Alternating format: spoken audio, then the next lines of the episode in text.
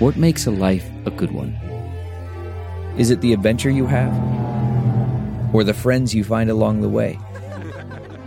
Maybe it's pursuing your passion while striving to protect, defend, and save what you believe in every single day.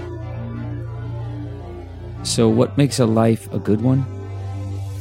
In the Coast Guard, we think it's all of the above and more. But you'll have to find out for yourself.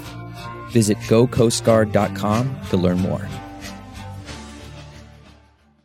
CarMax is putting peace of mind back in car shopping by putting you in the driver's seat to find a ride that's right for you. Because at CarMax, we believe you shouldn't just settle for a car. You should love your car. That's why every car we sell is CarMax certified quality, so you can be sure with upfront pricing that's the same for every customer. So don't settle. Find love at first drive and start shopping now at CarMax.com. CarMax, the way car buying should be.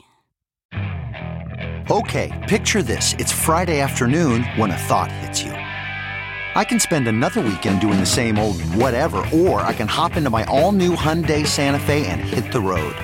With available H-Track all-wheel drive and 3-row seating, my whole family can head deep into the wild. Conquer the weekend in the all-new Hyundai Santa Fe.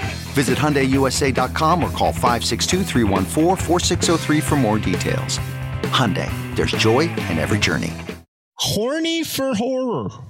I mean, you're not going to get a better podcast title than that. It kind of tells you everything right there, right? Horny for Horror is a podcast dedicated to the greatest film genre of all time. Horror. The horror.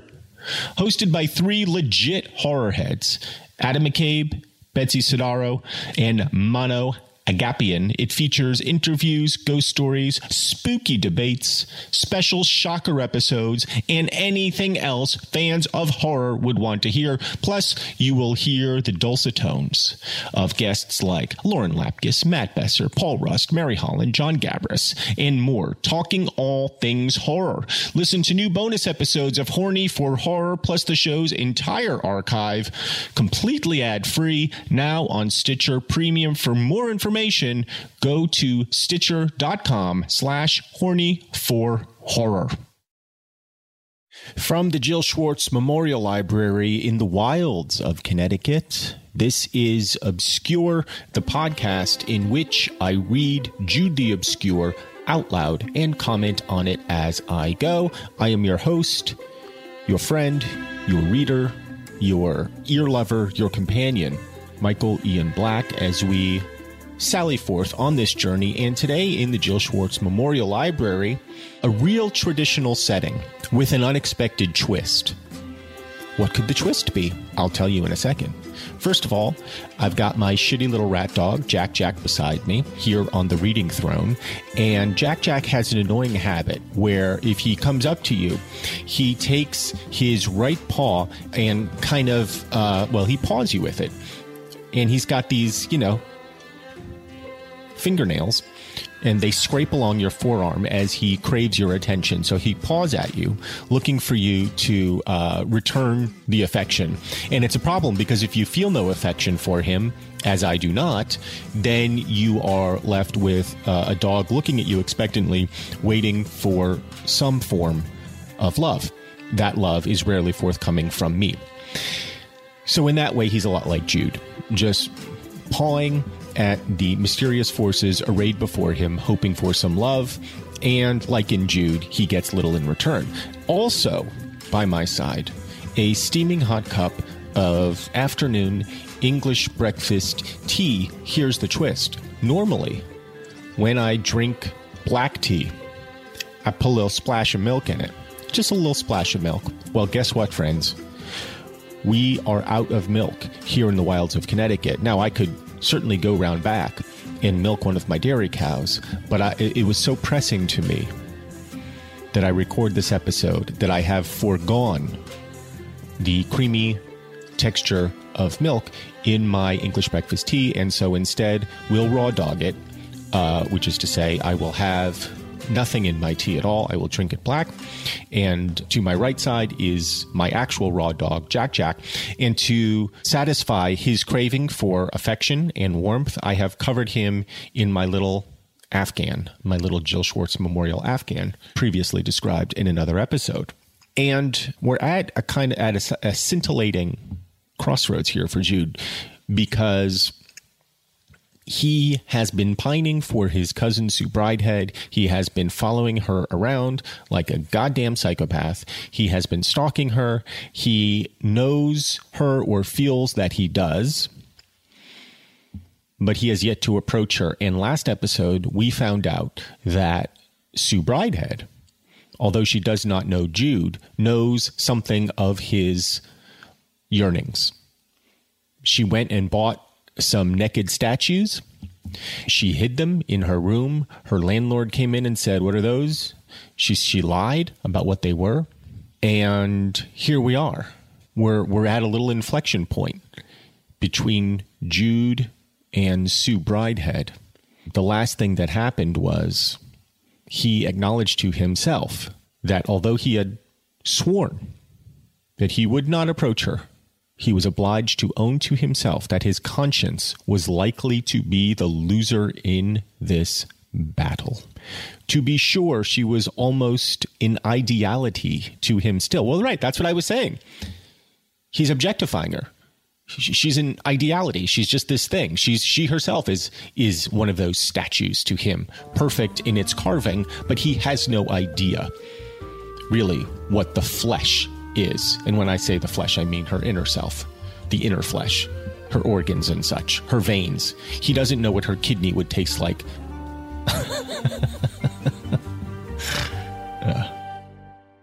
Perhaps to know her would be to cure himself of this unexpected and unauthorized passion. A voice whispered that, though he desired to know her, he did not desire to be cured. Well, this is an interesting thing that Hardy is saying. He's saying when you sort of idealize somebody, the thing to do if you want to get over it is to actually get to know them, right? Well, that makes perfect sense, because when you get to know somebody and you see that they're actually just a human being, just like you're a human being, the dream of them dissipates and you're left with the reality of a person just like you. And now there's a danger, of course, which I suspect this is a trap Jude's going to walk into, because when you first meet somebody, you can find them even more enchanting than the dream. Everything they say is hilarious. Every move that they make is sinuous. Every poo that they take has never smelled better. There's no fragrance better than their poo. You become enchanted with this person, and in fact, in a weird way, they can become more idealized. That's what love is, or the early flushes of love. So Jude saying, though he desired to know her, he did not desire to be cured. Well, yeah, we understand that. He's hoping that he falls in love with her. He's hoping that when he meets her, all of that charm that he has put onto her unknowingly, she will then inhabit.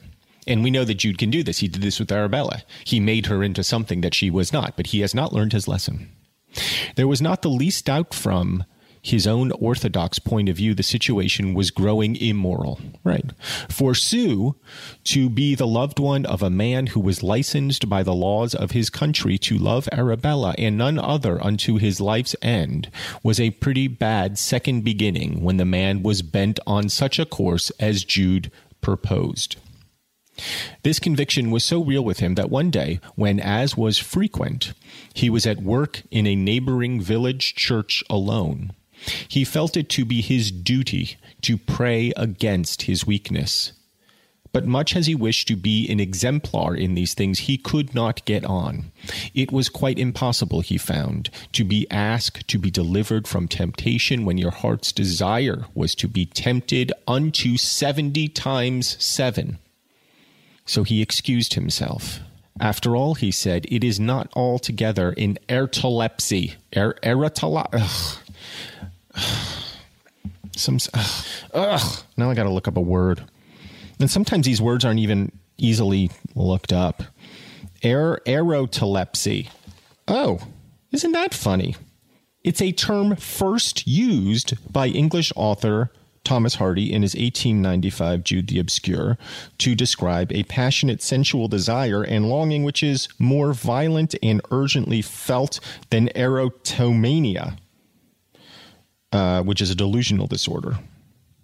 Paranoid condition that is characterized by an individual's delusions of another person being infatuated with him or her, which is what I think I sometimes have.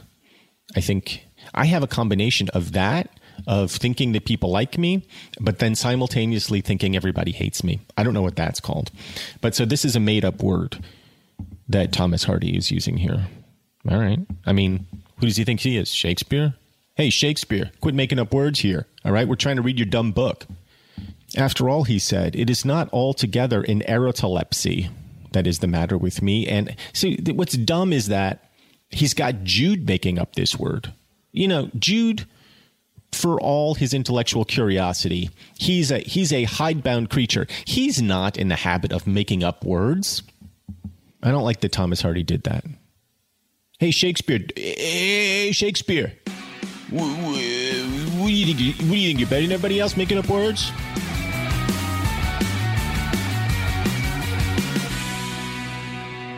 It is not altogether an erotolepsy that is the matter with me, as at that first time. I can see that she is exceptionally bright, and it is partly a wish for intellectual sympathy and a craving for loving kindness in my solitude. Thus he went on adoring her, fearing to realize that it was human perversity. For whatever Sue's virtues, talents, or ecclesiastical saturation, it was certain that those items were not at all the cause of his affection for her. Right. He's horny for her. You can just say that, Tom. Hey, Shakespeare, just say he's horny for her. All right. What is it? What is this with all your SAT words? Just say he's got a boner for her. On an afternoon at this time, a young girl entered the stonemason's yard with some hesitation and, lifting her skirts to avoid dragging them in the white dust, crossed towards the office. That's a nice girl, said one of the men known as Uncle Joe. Who is she? Asked another. I don't know. I've seen her about here and there. Why, yes. I like just blatant exposition, and this is what we're about to get. I don't know. Who is she? He says, I don't know. I've seen her about here and there. Why, yes, she's the daughter of that clever chap Bridehead, who did all the wrought iron work at St. Silas's 10 years ago and went away to London afterwards. I don't know what he's doing now. Not much, I fancy, as he's come back here. So I don't know who she is. I just know everything about her family. Meanwhile, the young woman had knocked at the office door and asked if Mr. Jude Fawley was at work in the yard. It so happened that Jude had gone out somewhere or other that afternoon, which information she received with a look of disappointment, and went away immediately. When Jude returned, they told him and described her, whereupon he exclaimed, "Why, that's my cousin Sue!" Well, can you imagine? After all this time, he's been avoiding her, and then she comes looking for him. I mean, we're about to have a 1930s comedy here. This is getting madcap. I like when things get madcap. I'm going to take a sip of tea.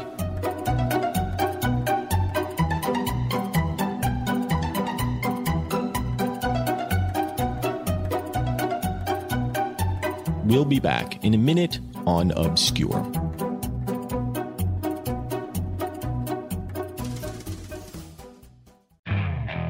Okay, picture this. It's Friday afternoon when a thought hits you. I can spend another weekend doing the same old whatever, or I can hop into my all-new Hyundai Santa Fe and hit the road. With available H-Track all-wheel drive and 3-row seating, my whole family can head deep into the wild. Conquer the weekend in the all-new Hyundai Santa Fe. Visit HyundaiUSA.com or call 562-314-4603 for more details. Hyundai, there's joy in every journey. Okay, picture this. It's Friday afternoon when a thought hits you. I can spend another weekend doing the same old whatever, or I can hop into my all-new Hyundai Santa Fe and hit the road. With available H-Track all-wheel drive and 3-row seating, my whole family can head deep into the wild. Conquer the weekend in the all-new Hyundai Santa Fe. Visit HyundaiUSA.com or call 562-314-4603 for more details. Hyundai, there's joy in every journey. Achieving a gorgeous grin from home isn't a total mystery with Bite Clear aligners. Just don't be surprised if all of your sleuthing friends start asking, what's your secret?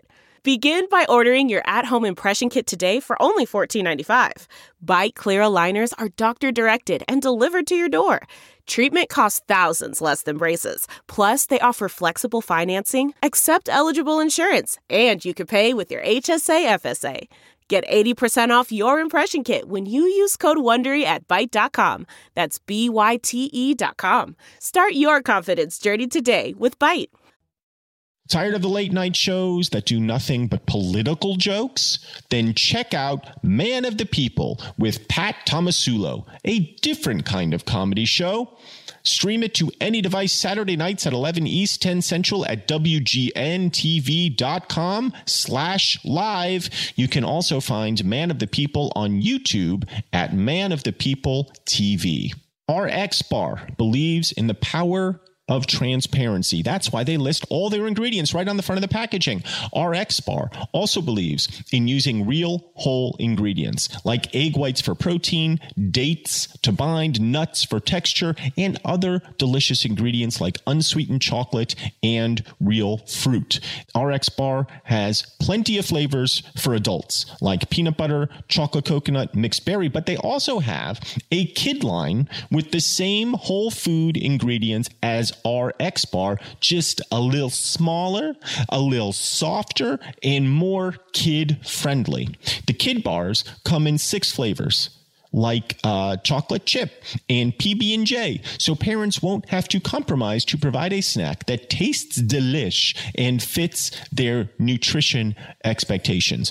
Both the adult and kid bars are gluten-free, dairy-free, no artificial flavors or preservatives. They make a perfect after-school snack or maybe a delicious lunchbox add-in.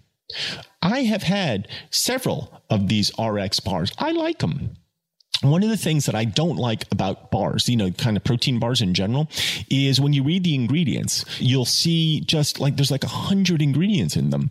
And you always feel like, oh, am I actually eating something healthy or am I just eating some sort of candy that's been repackaged to lie to me that it's healthy? That's why I like RX Bar, because exactly what they said at the top, like it tells you exactly what's in it. Dates, nuts, egg whites. And you're like, I like all that stuff. And it all tastes good when it's all sort of smushed together and given a little flavor. It's good. RX Bar is offering you an exclusive pack of 6 adult bars and 4 kid bars so the whole family can enjoy. For 25% off your first order, visit rxbar.com/obscure and enter promo code obscure at checkout. We're back with the most madcap of all podcasts, Obscure. The one where I read Victorian literature out loud. It's mad, I say. Jude has just discovered that after all of his avoiding that cousin that he's in love with, well, wouldn't you know it, she's been trying to find him. Let us find out what happens next. He looked along the street after her, but she was out of sight. He had no longer any thought of a conscientious avoidance of her. No, why would he? I mean, she came looking for him. Now he would be rude if he did not look for her in return. I suspect there's going to be a lot of doors opening and closing. They're going to be running across the stage. I mean, it's a farce. It's a farce, I tell you. It's a madcap farce. And he resolved to call upon her that very evening. And when he reached his lodging, he found a note from her. I told you there were going to be doors opening and closing. A first note, one of those documents which, simple and commonplace in themselves, are seen retrospectively to have been pregnant with impassioned consequences.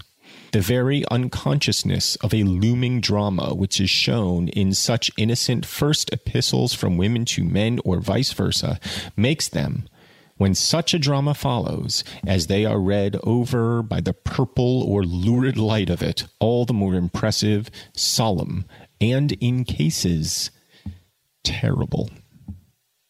Now, there's a little foreshadowing. Sue's was one of the most artless and natural kind. She addressed him as her dear cousin Jude, said she had only just learnt by the merest accident that he was living in Christminster, and reproached him with not letting her know. They might have had such nice times together, she said, for she was thrown much upon herself and had hardly any congenial friend. But now there was every probability of her soon going away, so that the chance of companionship would be lost perhaps forever. Well, now there's a wrinkle, isn't there? Sue's going somewhere. Where's she going? We don't know. I mean, this is going to be heartbreaking for Jude. After all of this pining and whatnot, Sue comes to him. Sue tells him she's going to be leaving soon, and for shame he did not call upon her and all the nice times they might have had together. A cold sweat overspread Jude at the news that she was going away. That was a contingency he had never thought of, and it spurred him to write all the more quickly to her. He would meet her that very evening, he said, 1 hour from the time of writing, at the cross in the pavement which marked the spot of the martyrdoms. Well, we know who the martyr is in this book, don't we? I mean, it rhymes with rude jolly. It's Sir Jude Fawley. I mean, everything's getting madcap, right? I missed you and you missed me and you came to my house and I wasn't there. Well, let's meet at this certain place at this certain time. You're going away. Well, there's no time to waste. You can almost hear the music playing, the chase music, as they're getting ready to have this comedy of errors, although I think we both know it's going to be a tragedy. When he had dispatched the note by a boy, he regretted that in his hurry he should have suggested to her to meet him out of doors, when he might have said he would call upon her. It was, in fact, the country custom to meet thus, and nothing else had occurred to him.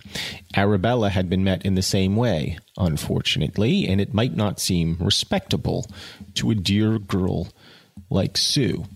However, it could not be helped now, and he moved towards the point a few minutes before the hour, under the glimmer of the newly lighted lamps. The broad street was silent and almost deserted, although it was not late. He saw a figure on the other side, which turned out to be hers, and they both converged towards the crossmark at the same moment. Before either had reached it, she called out to him, "I am not going to meet you just there. For the first time in my life, come further on." The voice, though positive and silvery, had been tremulous.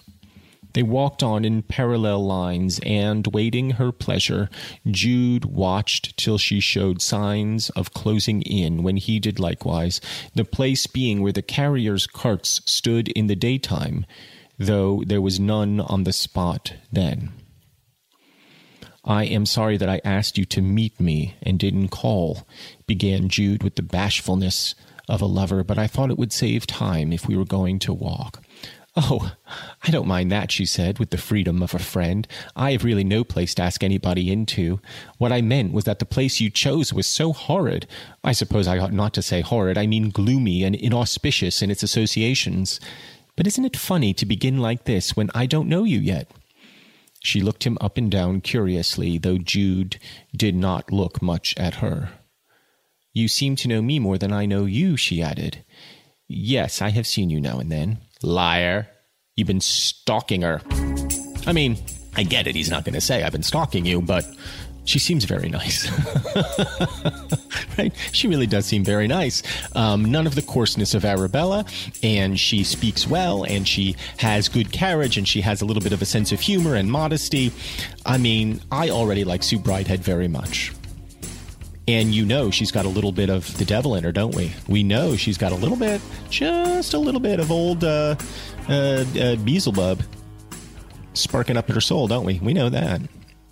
"Yes, I have seen you now and then, and you knew who I was and didn't speak, and now I am going away."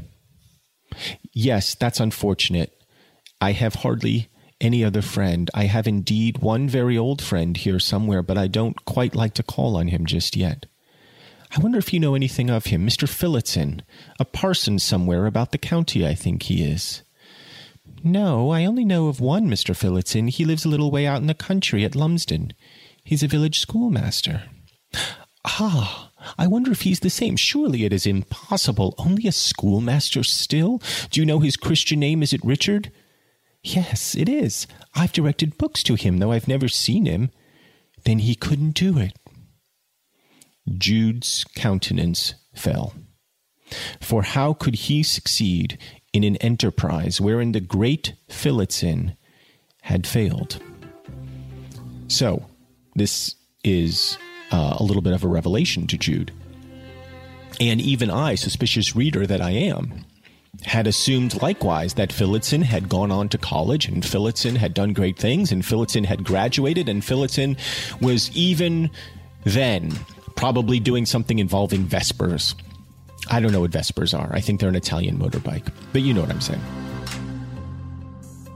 This calls to mind an earlier episode of Obscure when I talked about how there was a guy from my high school named Kurt who had gone off to the Great White Way to become a Broadway star and had never been heard from again. Now, I have subsequently looked up Kurt and discovered that he has, in fact, had a small career in theater and film. He is not utterly without success, but I'm sure, like me, he has not had the kind of success that he had hoped for.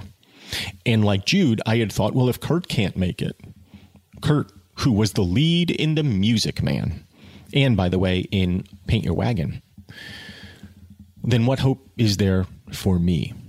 And so even Phillotson, even blessed, sainted Phillotson, has fallen into his own life of obscurity. So what can any of us do? The question he doesn't ask, which is maybe the only pertinent question, is, do you know if he's happy? Because happiness in this book does not seem to be the goal particularly. I mean, maybe they just accept that happiness itself is impossible, that the best one can hope for is a kind of quiet contentedness. And maybe they're the same thing. I don't know. But Phillotson had failed. He would have had a day of despair if the news had not arrived during his sweet Sue's presence. But even at this moment, he had visions of how Phillotson's failure in the grand university scheme would depress him when she had gone. "Are we going to take a walk? Suppose we go and call upon him," said Jude suddenly. "It is not late." She agreed. And they went along up a hill and through some prettily wooded country. Presently, the embattled tower and square turret of the church rose into the sky, and then the schoolhouse. They inquired of a person in the street if Mr. Phillotson was likely to be at home, and were informed that he was always at home. A knock brought him to the schoolhouse door with a candle in his hand, and a look of inquiry on his face, which had grown thin and careworn since Jude last set eyes on him. That after all these years, the meeting with Mr. Phillotson should be of this homely complexion, destroyed at one stroke the halo which had surrounded the schoolmaster's figure in Jude's imagination ever since their parting. It created in him at the same time a sympathy with Phillotson as an obviously much chastened and disappointed man. Jude told him his name and said he had come to see him as an old friend who had been kind to him in his youthful days. I just read the next line, and it made me a little sad, but everything in this book makes me a little sad. And generally, if you hear me laughing, it's because something sad has happened, and I do not have the maturity to express it in the correct way. So the schoolmaster, so it goes, "I don't remember you in the least," said the schoolmaster thoughtfully. "You were one of my pupils, you say? Yes, no doubt, but they number so many thousands by this time of my life and have naturally changed so much that I remember very few, except the quite recent ones." "It was out at Marygreen," said Jude, wishing he had not come. "Yes, I was there a short time. And this is an old pupil, too?" "No, that's my cousin. I wrote to you for some grammars, if you recollect, and you sent them." "Ah, yes, I do dimly recall that incident. I'm making him sound utterly ancient. I don't mean to, but it sounds like, you know, it's been 20 years and people didn't live very long in those days. So he's probably 40. So he's basically on death's door, right? I do wonder if the lesson here is that you shouldn't try to meet your heroes. I mean, we've heard that oft-repeated phrase, don't meet your heroes. You know, when people meet me, I'm always a disappointment, and I am a lot of people's heroes. My friend Nell Scovell, more of an optimist, though, and I'm going to see what she thinks about Jude's situation. Hello, Nell Scovell. Welcome back to Obscure. So what happened is, when he was a boy, he idolized his school teacher, just a wee little lad. And then the school teacher went away. And then years later, as an adult, he remakes the acquaintance of his school teacher, this man that he's idolized. And the school teacher has no memory of him whatsoever, of course. Yeah. But sometimes I think that there's a great balance. Like, there are people you think about who never think about you, but then I wonder, is there someone thinking about me who I don't think about at all? I'm sure. Right? So yeah. It all balances out. Okay. Have you ever either met somebody as an adult that you knew as a kid and they were very different, or just met one of your heroes and how that went? Yeah, you know, I once wrote a line, I met my hero today. He was a pretty nice guy. That seems right. But I do remember I was friends with an old-time movie director who has since passed away. He was quite a bit older, and he actually knew Dorothy Parker. Oh, wow. And when he told me that, I was like, what was she like? And he said, well, it's just terrible what booze did to her. Mm. And that always stuck in my head, like, oh, maybe you don't want to meet. You know, whenever they say, like, who would you have lunch with? And, you know, normally I would say Dorothy Parker, but I'm like, she would have one martini and it would be a ruin. Well, I guess. I mean, you could have a dry lunch with Dorothy Parker, but maybe her wit wasn't quite so sparkling when she was sober. It was probably right. You probably had to get her just in that sweet spot between one chocolatini and all the chocolatinis. But also, I mean, we both know that most humorous people who are professionally humorous can be very serious in real life. Yeah. So, dour, miserable sons of bitches. And the one, I would say, the exception to that is Albert Brooks, who is genuinely one of the most hilarious, thoughtful people you could ever meet. And plays a dour, miserable son of a bitch.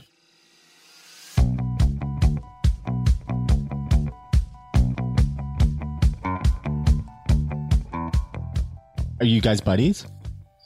We are a little bit. That's nice. How did you first make his acquaintance? So my son was at a camp just for 1 week in West LA during the summer, and he came home and he started talking about this guy Jake, who was hilarious, a kid at camp. I kept saying, well, find out, you know, where Jake lives, get a phone number. And the day before the end of camp, he said to me, I found out that Jake's father is a director. His name is Alfred Brooks. I went, wait, was it Albert Brooks? And my son went, yeah, Albert. Mm-hmm. And so then the next day I went, tracked down Jake. And the boys became really good friends, and we became family friends, which was lovely. That is lovely. The craziest part of that story to me is that as a parent, that you would enjoy hanging out with your kids' friends' parents, which is not a thing that commonly happens. I would agree with that statement. And then to ask about an old school teacher, have you connected with any of your old school teachers on Facebook? No, I've never even thought to, because it never occurred to me, unlike Jude, that any of them would remember me. Like, it just never even occurred to me. It always just seemed like I'm just a face among many faces. And they of course, they would not remember me. Have you? I have. And it's been really fun. Huh. My Spanish teacher, yeah. McChesney. What's her last name? Great. What's the name? McChesney. Oh, yeah. That's that classic Spanish surname, McChesney. It was knit in Massachusetts. What do you want? Senora McChesney, yes. Yeah, an English teacher, but I was one of 5 kids, and so there was a greater chance teachers would remember right. the family. Right. So they would remember the family name, and then you were, I mean, and you probably had a special relationship, I would guess, with an English teacher. They probably liked you. Yeah, with a couple. Yeah. I never had that, really. I never had like a teacher in public schooling that I felt like really took a shine to me beyond 4th grade. My 4th grade teacher, I think, did. And part of it was because I purposely just kept myself in the background because I was just so self-conscious and shy, and I didn't want that kind of attention. Do you remember your 4th grade teacher's name? Yes. Kay Diamond was her name. Ms. Diamond. She was my first Ms. teacher. Oh. And my mom and her actually did become friends because my mom was also a very vociferous Ms. I think that's what they had in common. They were just, I think, Ms. Diamond. They were Mizzy. I think they were very Mizzy. My mom was also Leslie. I don't think Ms. Diamond was Leslie. She was just Mizzy. In fact, I think I met her husband. But yeah, they got along, I think, because they both liked me and they both liked feminism. I don't know if she would remember me now. I have no idea. Maybe I'll look her up. That would be, yeah, I don't know. Oh, teachers are just humans too. Well, I had really great teachers. You're lucky. I mean, you're really lucky that you had teachers who know who you are. I don't think anybody expected anything of me because I don't think anybody expected anything of anybody in the town where I came from, just like Jude. Jude comes from this little town called Marygreen, and nobody in Marygreen ever did anything. Nobody went on like American Idol or anything like that. They just kind of toiled. They were just toilers, and I think everybody – yeah, everyone was expected to toil. And where are you from? Hillsborough, New Jersey, which is, I would say, was a step up from Marygreen in terms of people's expectations, but not that much more. Like, you were kind of expected to end up selling pharmaceuticals, like being a drug rep. That's kind of what you were expected to be. Well, who's the most famous person who went to your high school? Me. That's how sad it is.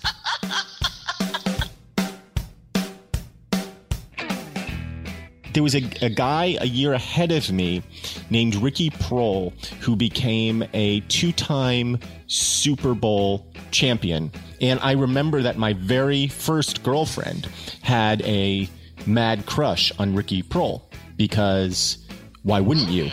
Why wouldn't you? Oddly, like he didn't seem to be like a huge star or anything when I went to high school with him. But then suddenly he was on an NFL team and winning Super Bowls. Well, I have good news for you. Yeah. With CTE, he'll probably die young, and then you will be the most famous person.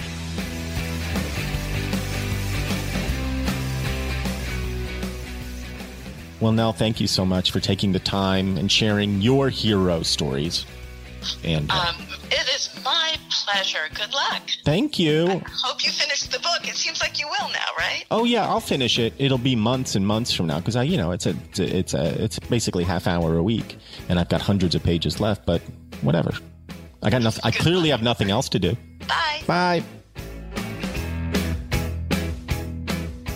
That was writer and comedian Nell Scovell, a person whom teachers. Remember, we will get back to the very forgettable Jude in just a minute. But first, a quick break.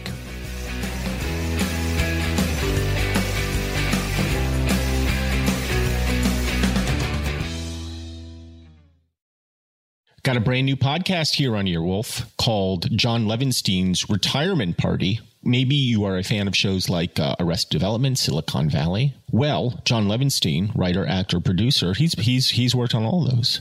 and many, many more. In celebration of John's long career in show business, he shares personal stories from the writer's room, offers advice, rehashes old decisions, settles feuds, and tells his friends he loves them, which is nice. We need more of that.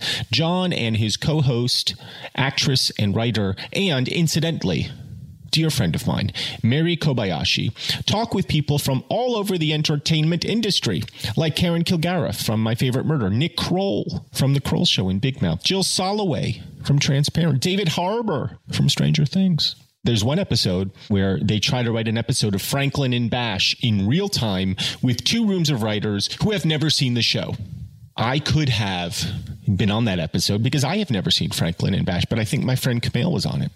John Levenstein's Retirement Party is a must-listen if you want to hear hilarious stories that have never been told about some of your favorite shows and how they were created. John Levenstein's Retirement Party is out now for free. Subscribe now in Stitcher, Apple Podcasts, or wherever you listen.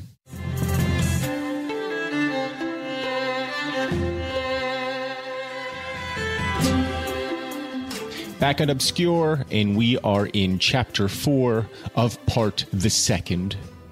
Jude has just seen his hero, his teacher, Mr. Phillotson, and as Jude's luck would have it, Mr. Phillotson has no idea who he is.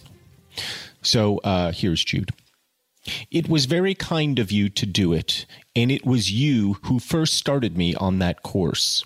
On the morning you left Marygreen, when your goods were on the wagon, you wished me goodbye and said your scheme was to be a university man and enter the church, that a degree was the necessary hallmark of one who wanted to do anything as a theologian or teacher. So now Jude is basically just rubbing his face in his own shit. He's basically saying, you told me, hey, bub, you told me that you were going to go to the university and you set me on this course and turns out you couldn't even do it, you old so-and-so. Like, there's really no reason for Jude to say this. Like, the guy doesn't remember him. It's fair. Just say, well, you know, you don't remember me, but you meant a lot to me. And we just thought we'd saunter on by and give you a hearty hello and be on our way. But no, Jude is rubbing his own Phillotson's dreams that have turned to shit in his face and saying, smell it, boy. I remember I thought all that privately, but I wonder I did not keep my own counsel. The idea was given up years ago. I have never forgotten it. It was that which brought me to this part of the country and out here to see you tonight. Come in, said Phillotson, and your cousin too. Okay, so he's not offended. He's fine. He's like, yeah, I suck. But maybe he sees in Jude some vestige of that dream and some vestige of his own hopes for rising out of obscurity. And maybe in Jude, the stranger to him, he thinks that he can be in some ways redeemed, right? Maybe Jude can follow the dream and fulfill the dream that he himself had failed in. And in doing so, maybe there is some hope after all. I mean, this is a lovely thought. I'm now getting encouraged. I'm now growing full of hope because I am a sap. And because when you raw dog the tea, I mean, the caffeine, you just, it's like you're mainlining caffeine.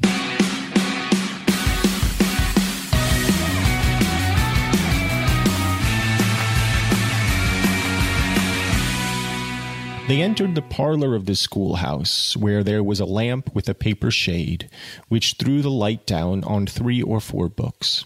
Phillotson took it off so that they could see each other better, and the rays fell on the nervous little face and vivacious dark eyes and hair of Sue, on the earnest features of her cousin, and on the schoolmaster's own maturer face and figure, showing him to be a spare and thoughtful personage of 5 and 40. Oh, yeah, see, I wasn't wrong. I really wasn't. I was 5 years off. So he's basically living on borrowed time. I mean, he's 45 years old. He's an elder at this point, basically wasted away to nothing, hunched back and ancient, using a walker in a decrepit state. He has not long for this world at that age, with a thin-lipped, somewhat refined mouth a slightly stooping habit, and a black frock coat, which from continued frictions shone a little at the shoulder blades, the middle of the back, and the elbows. It's a little worn is what he's saying. You can just say, Tom, hey, Shakespeare, the coat's a little worn. It's a little frayed. You can just say it, Shakespeare. All right? Fucking Shakespeare. The old friendship was imperceptibly renewed, the schoolmaster speaking of his experiences and the cousins of theirs. He told them that he still thought of the church sometimes, and that though he could not enter it as he had intended to do in former years, he might enter it as a licentiate. Ugh, what does that mean? I mean, obviously some sort of layperson who gets to go to the church, but doesn't everybody get to go to the church? Licentiate.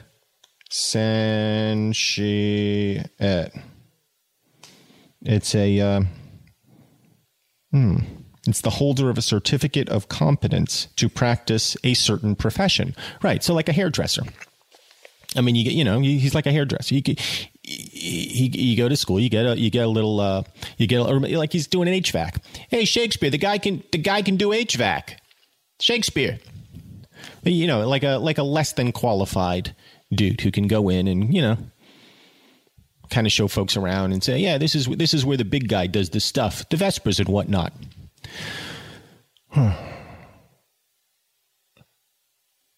Meanwhile, he said, he was comfortable in his present position, though he was in want of a pupil teacher.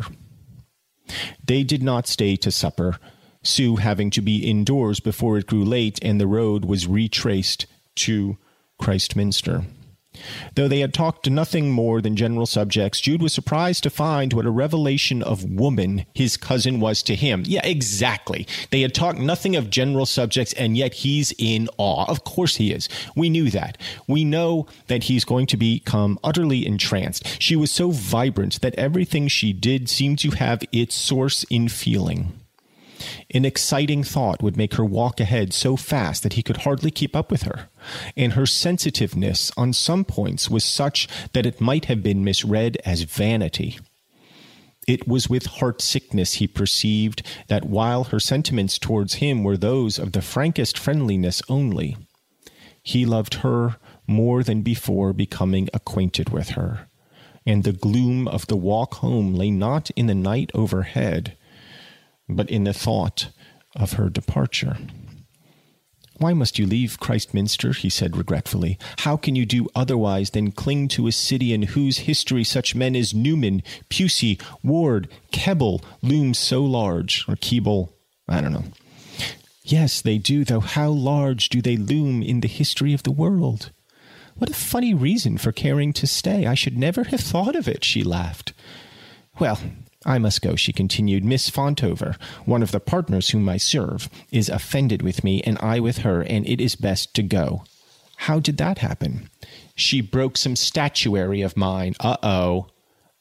She figured, oh no, she saw the naked man, that Apollo and his big dong schlong, and she probably smashed it. And she goes, oh, willfully? He goes, willfully? Yes, she found it in my room, and though it was my property, she threw it on the floor and stamped on it, because it was not according to her taste, and ground the arms and the head of one of the figures all to bits with her heel. A horrid thing.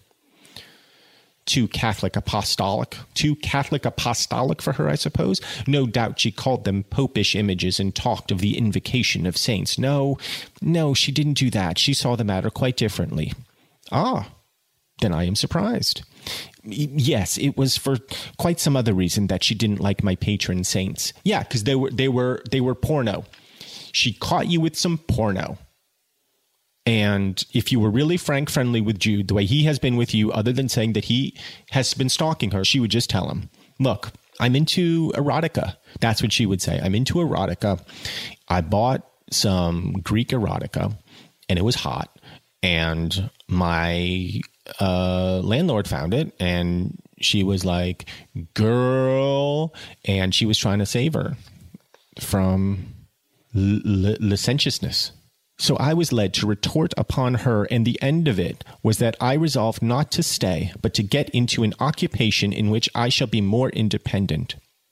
Why don't you try teaching again? You once did, I heard. Oh, I never thought of resuming it, for I was getting on as an art designer. Do let me ask Mr. Phillotson to let you try your hand in his school. If you like it and go to a training college and become a first-class certificated mistress, you get twice as large an income as any designer or church artist and twice as much freedom. Well, this is a fancy world, isn't it, in which teachers are paid commensurately with their talents and skills. What kind of fictionalized utopia is this, Shakespeare, where teachers get paid a handsome salary and have freedom and are able to do things? What kind of fictionalized world is this? What kind of images are you putting into the heads of the young people? No wonder this book was banned. I never.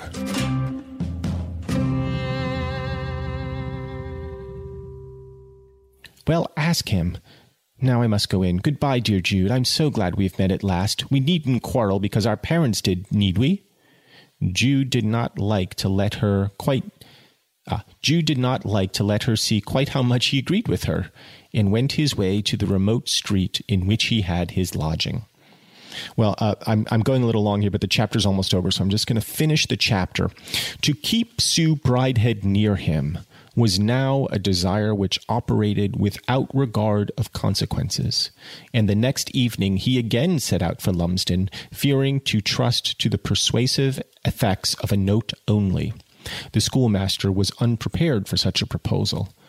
What I rather wanted was a second year's transfer, as it is called, he said. Of course, your cousin would do personally, but she has had no experience. Oh, she has she? Does she really think of adopting teaching as a profession?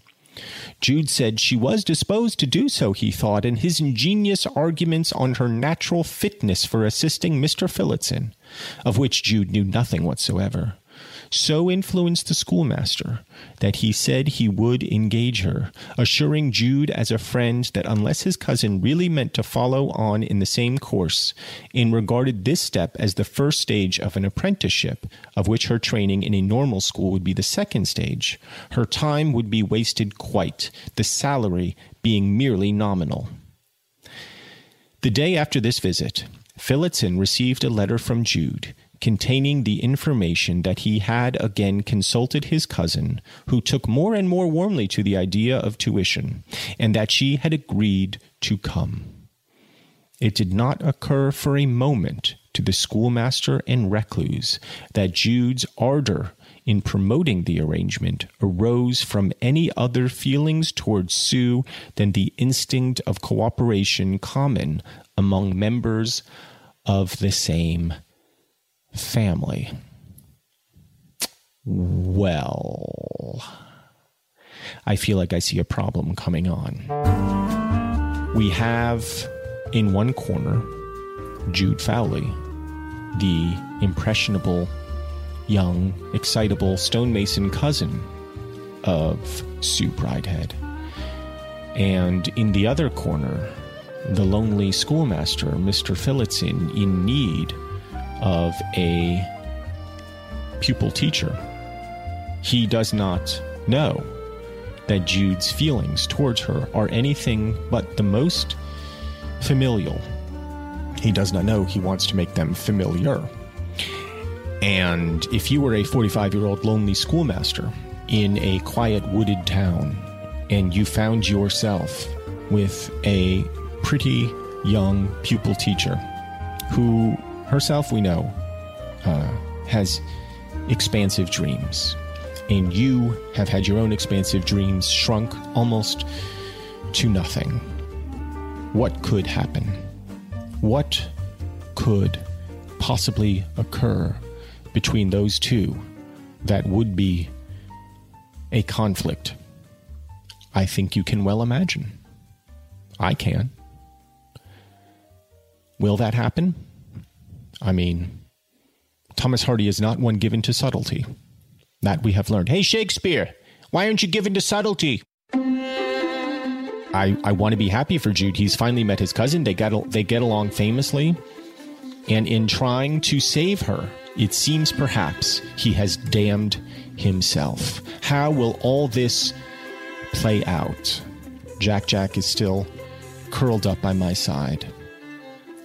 The cup of tea has grown cold, but my heart is beating ever faster as we progress through Jude the Obscure. I am really on the edge of my seat here in the Jill Schwartz Memorial Library. This could even lead to murder. Will it? Keep listening and join me next time for another utterly scintillating, heart-pounding episode of Jude the Obscure. Until next time, I wish you adieu.